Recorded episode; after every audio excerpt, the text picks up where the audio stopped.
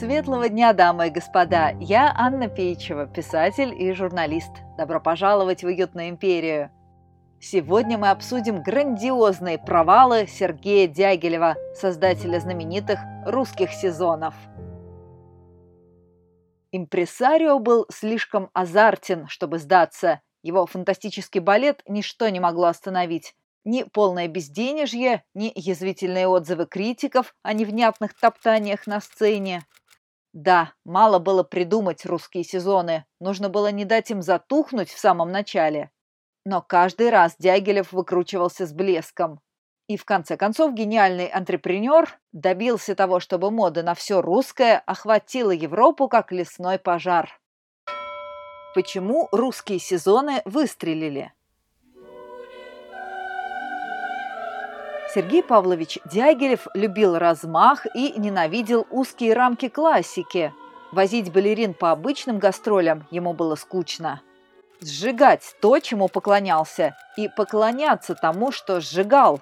Вот девиз этого продюсера-авантюриста. Дягилев собрал самых талантливых балетмейстеров, танцоров, художников и композиторов и соорудил невиданный коктейль из дерзкой хореографии, странных декораций, этнографических костюмов и совершенно непонятной музыки. От выступлений артистов Мариинского театра ждали размеренной благопристойности, а они летали по сцене в египетских набедренных повязках, плясали босиком, творили танцевальную вакханалию. Русские сезоны ломали стереотипы, сбивали публику с толку, ошеломляли ее футуристическими постановками. Балеты сочинялись по-живому, в них чувствовалось биение пульса, которого так не хватало замшелым классическим спектаклям. Работу над «Жар птицей» описывает балетмейстер Михаил Михайлович Фокин, один из главных создателей русских сезонов. «Я не ждал, когда композитор даст мне готовую музыку. Стравинский приходил ко мне с первыми набросками, с первоначальными мыслями. Стравинский играл, я изображал царевича. Забором было мое пианино. Я лез через пианино, прыгал с него, бродил, испуганно оглядываясь по моему кабинету. Стравинский следил за мною и вторил мне отрывками мелодии царевича на фоне таинственного трепета, изображающего сад злого царя Кощея. Потом я был царевной, брал боязливо из рук воображаемого царевича золотое яблоко. Потом я был злым Кощеем, его поганой свитой и так далее, и так далее». Все это находило самое живописное отражение в звуках рояля, несущихся из-под пальцев Стравинского, также увлеченного этой интересной работой. Провал номер один. Месть балерины. В 1909 году едва не сорвался самый первый сезон русского балета из-за слишком большой концентрации талантливых творцов в одном коллективе. Дягилев перестарался, ангажировал сразу несколько ведущих танцовщиц Мариинского и Большого театров. Разумеется, каждая из них хотела быть главной звездой предстоящих гастролей. Особенно соперничали Анна Павлова и Матильда Кшесинская. Обе претендовали на «Жизель».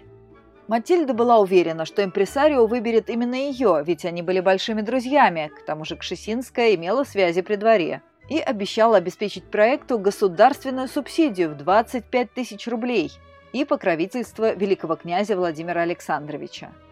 Однако Матильду ждало большое разочарование. Из воспоминаний Кшесинской.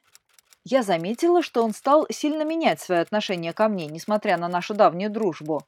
При распределении балетов он предполагал дать Павловой «Жизель», в котором она была несравненна и имела всегда заслуженный большой успех. Мне же Дягилев предлагал танцевать незначительную роль в балете «Павильон Армиды», где я не могла проявить свои дарования и обеспечить себе успех перед парижской публикой. Несмотря на наши горячие споры по этому поводу, Дягилев не хотел мне уступить. В таких невыгодных для меня условиях я не могла принять его предложение выступить у него в Париже и отказалась от всякого участия в его сезоне. Вполне понятно, что после моего отказа я не хотела больше хлопотать о деле, в котором не участвую, и просила, чтобы моему ходатайству о субсидии ходу не давали. Субсидии Дягилев так и не получил, сколько он ни старался другими путями. Немало нервных дней пережил импресарио, бегая по инстанциям и доказывая актуальность своего проекта. Все напрасно. Государство во главе с Николаем II отвернулось от русских сезонов, самого яркого бренда Российской империи начала XX века. Но Дягилев все-таки выкрутился. Убедил французских благотворителей вложиться в антрепризу. И облегченно выдохнул, когда публика от восторга едва не смела оркестровый барьер в Парижском театре. А потом самодовольно заулыбался, заметив на одном из спектаклей мать императора Марию Федоровну. Провал номер 2. Неудачный эксперимент. В 1913 году Стравинский написал «Весну священную», сложное стремительное произведение. Сам сюжет необычен. Мудрые старцы сидят в кругу и наблюдают предсмертный танец девушки, которую они приносят в жертву. Это абсолютная новизна. Новизна, идущая из глубин архаических ритуалов, песен и танцев предков. Причем в новом темпе, соответствующем ритму машин, авиационным пропеллерам, стихам футуристов, отмечает немецкий историк Флориан Иллиес в книге 1913, что я на самом деле хотел сказать. Репетиции проходили бурно. Для начала Стравинский распорядился увеличить тесную оркестровую яму в роскошном, только что построенном театре Елисейских полей. Ради знаменитых русских сезонов администрация театра согласилась на беспрецедентный шаг. Вернула рабочих, которые с превеликим трудом переделали железобетонную конструкцию, чтобы в оркестровую яму вместились 84 музыканта. Начали отрабатывать балет. Флориан Иллиес пишет. Стравинский – странный товарищ, прячущийся за стекла очков и такой неприметный в своем строгом костюме. Но когда он говорит о своей музыке, то превращается в берсерка. По воспоминаниям одной из танцовщиц, в Будапеште Стравинский оттолкнул толстого немецкого пианиста, которого Дягилев называл «Колосс», и дальше играл сам в 2 раза быстрее, чем мы привыкли, и мы не поспевали за ним. Он топал ногами, бил кулаком по клавишам, пел и кричал, чтобы донести до нас ритмы и краски оркестра. И, наконец, премьера, на которую пришли Коко Шанель, Марсель Пруст, Пабло Пикассо. 500 человек, рассказывает Иллиес, весь свет Парижа. После первых тактов полное смятение, полный экстаз и полное ошеломление от ритмических заклинаний Стравинского, от ритуальных архаических движений 24-летнего Нижинского, который сумел найти хореографический эквивалент фантастической музыке. Балет оказался слишком смелым даже для модернизма.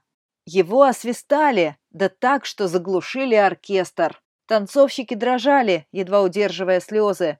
Публика ушла из зала в недоумении. В газетах язвительные отзывы.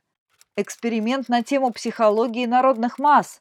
Непонятное топтание на сцене. Священная бойня. Дягилев и тут проявил оригинальность. Любой другой продюсер на его месте немедленно отказался бы от столь неудачного спектакля. Но он торжествующе заявил: «Вот это настоящая победа! Пускай себе свистят и беснуются. Внутренне они уже чувствуют ценность. И свистит только условная маска. Увидите следствие». Спустя несколько лет он снова бесстрашно ставит «Весну священную». И на этот раз с большим успехом. Публика, перенесшая Первую мировую войну и множество потрясений, в 1920 году хотела слушать именно такую музыку – драматичную, изломанную. Вместо послесловия. А ведь русская революция началась именно с дягилевских русских сезонов. Первыми восстали не матросы, артисты. Восстали против старой культуры. Сбросили оковы государственных субсидий за 8 лет до того, как раздался первый залп «Авроры».